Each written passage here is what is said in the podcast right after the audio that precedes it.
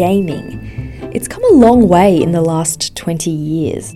We've jumped from the original tabletop Atari and Pac Man to something that you can now carry around in the palm of your hand.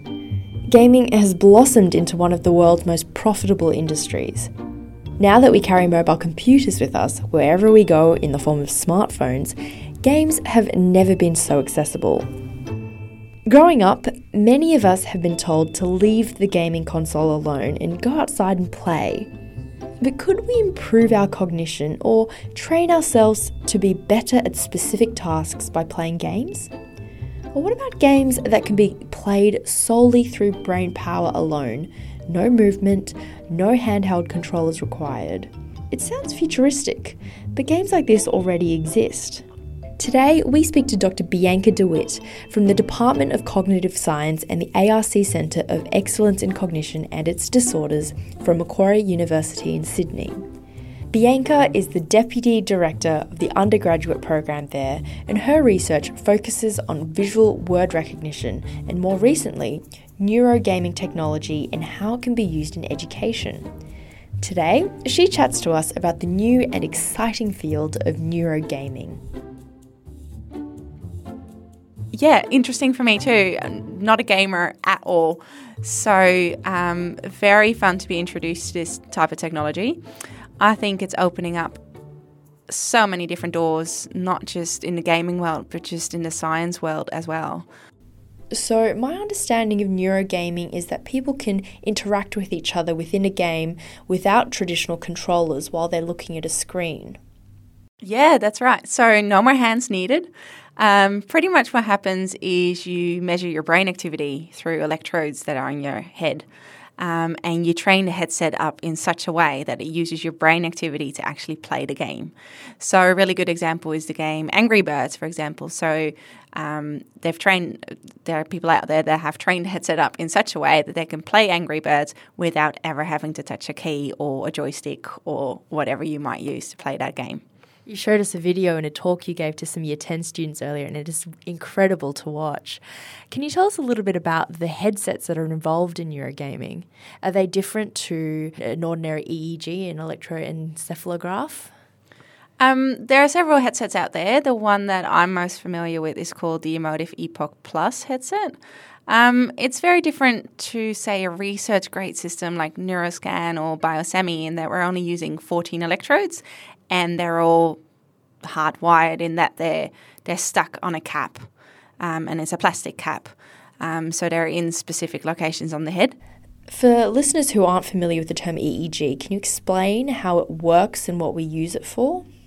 Yeah, absolutely. So um, the brain, I guess, is the brain, and as part of the brain, there are working units, and we call those things neurons. And neurons talk to each other using electrical signals. And it's those signals that we can pick up on with EEG. So, what's involved is you actually stick a little electrode on someone's scalp. Um, they're in specific positions based on the systematic international system. Um, and those electrodes pick up on the electricity of the brain. And that from that, we can do a lot of data processing and all of that, but we can actually visualize what's going on inside of inside our heads. So, what does your research entail and what kinds of visual stimuli do you use? So, um, what my research would involve is um, I'm a visual word recognition person, so I would show words, visual words up on a screen, and people have to make a decision about them. For example, whether it's a real existing word or something that only looks like a word but isn't really a word. Um, and what happens is that the electrodes pick up on the brain activity that's going on while you're performing that task. But we still need to dive just a little bit deeper into that signal before we can pull anything meaningful out of it. So we have what you'll see is something that we call an EEG signal. But what we're really interested in is what's happening in the brain in relation to some of the experimental manipulations that we may have introduced during the task. Mm-hmm. So yeah, there's there's a bit more processing involved than just it popping up on the screen. Um, but yes, essentially that's how it all starts. Absolutely. So the neurogaming device, the headset that you're using now, has that replaced the traditional EEG in your research? I wouldn't say it's replaced it. I would say it's definitely a good addition. Um, it's definitely opening up a lot of extra doors to research. I don't think anything will ever replace a research grade system. And even though we're getting really good results with the gaming system, it's never going to be the same as the research grade system. Um, but for example, as I said this morning, if we have populations like people with autism they find it scary to come into an environment that they're not used to, especially if it's full of medical equipment, um, we can now actually take the headsets to them and do research there. And sure, it might not be as ideal as bringing them into the lab and using research grade equipment, but it's giving us a good idea of what is actually going on we might pop some, pop some photos up on our website, but essentially, when you look at an EEG, it's kind of like um, almost like a cloth skull cap or like a swimming cap, but made out of cloth with lots and lots of different wires come out coming out. Um, can you explain to the listeners what these neurogaming headsets look like and the, the benefits of them in terms of their portability? Yeah, so the original system is really, as you say, just a plastic cap, and um, there are little electrodes that would fit into slots on that cap. Um, and you have to fill them up with conductive gel so that we can actually get the electricity out of the head inside the electrode. So it's a little bit sticky and messy, is it? It is very messy, yes. Um, it's very finicky. And afterwards, the only way to remove the gel out of your hair is to wash your hair. Um, with these research grade systems, we don't use gel. Um, and we don't, so the, the research grade system, as you said, they you're connected to a computer. There's wires involved. The research grade, the gaming one is wireless. So what happens if we have little dental rolls, like those cotton rolls you get stuffed into your cheek when you go to the dentist? We cut them into pieces and we dip them into saline solution and we put that in the electrode and against your scalp, and that's all we need. That's amazing. And you actually, you're from Sydney and we're f- recording this in Brisbane, and you said you actually packed it into your carry on luggage. I did, yes. I was very nervous going through security.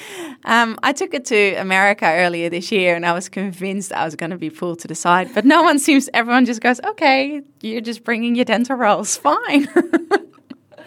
Can you explain, in terms of education and research, what the uh, the goal or the overarching question is that you're trying to answer? Oh, they're very separate things. Um, in my most current work, where I'm actually using this technology in education, it's really focusing on. So, we're teaching neuroscience and we're teaching kids about EEG. That's a really difficult thing to grasp. Even if you've been working with this equipment or using this technique for quite a while, it's a challenging technique. And I think when students come in in their first year of university, they feel overloaded. So, my goal is to actually make it easier for them to understand certain neuroscience topics. And the way to do that is to actually get them to do it.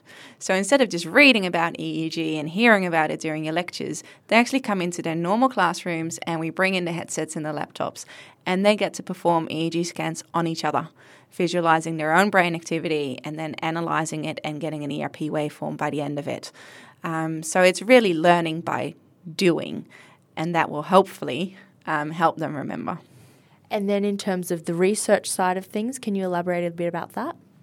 Yeah, so it, the goal of research really is to work out how the brain and the mind work, essentially. Massive question, and we're chipping away at it um, bit by bit. And hopefully, as I said, this um, gaming system can open up a few more doors and actually give us an insight into research that we could otherwise not do. In terms of the word recognition work that you're doing, what's the potential application for this work? Is it for people with dyslexia or is it understanding how we process words and language?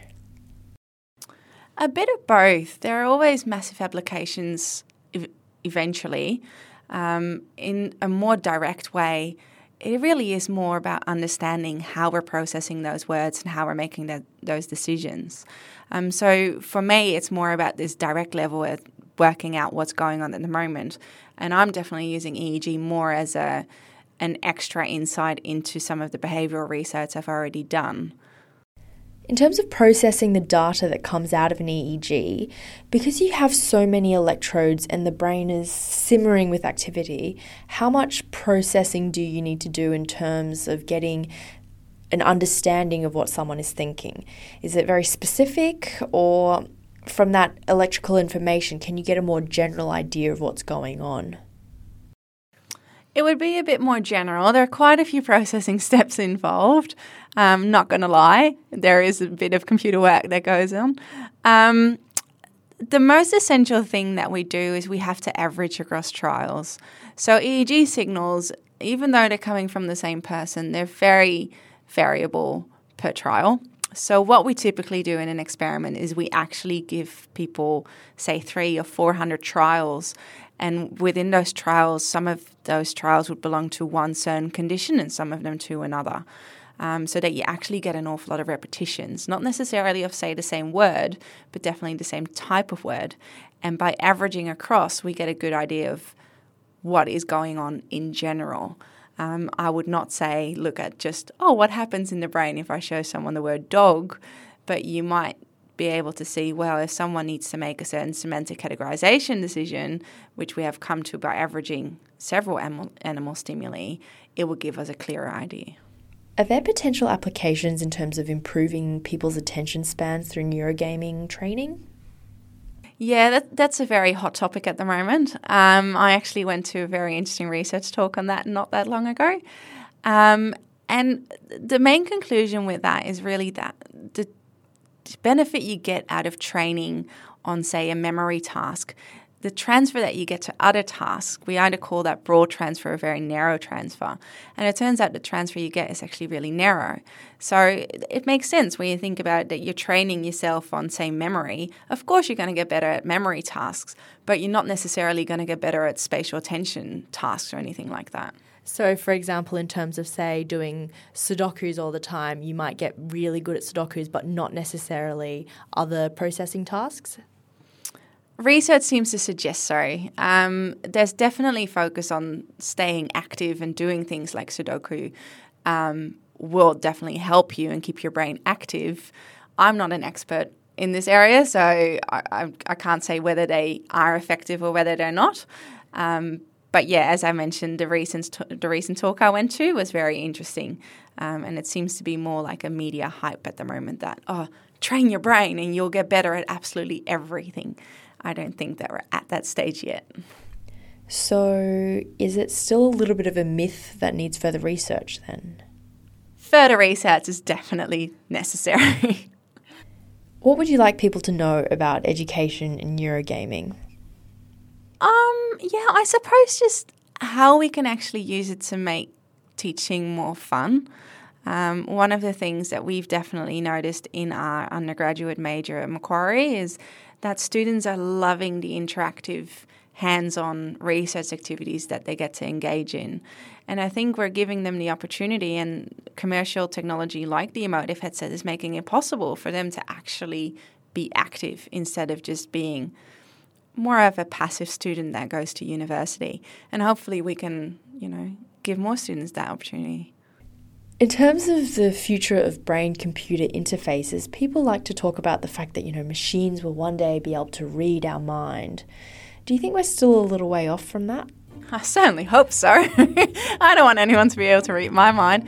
Um, yes, I think that is still a long way away. I mean, never say never. Here we are. You know, years ago we didn't even have these neurogaming devices, but um, I think it is still very much at the stage where we're working at processes and not actually reading someone's mind.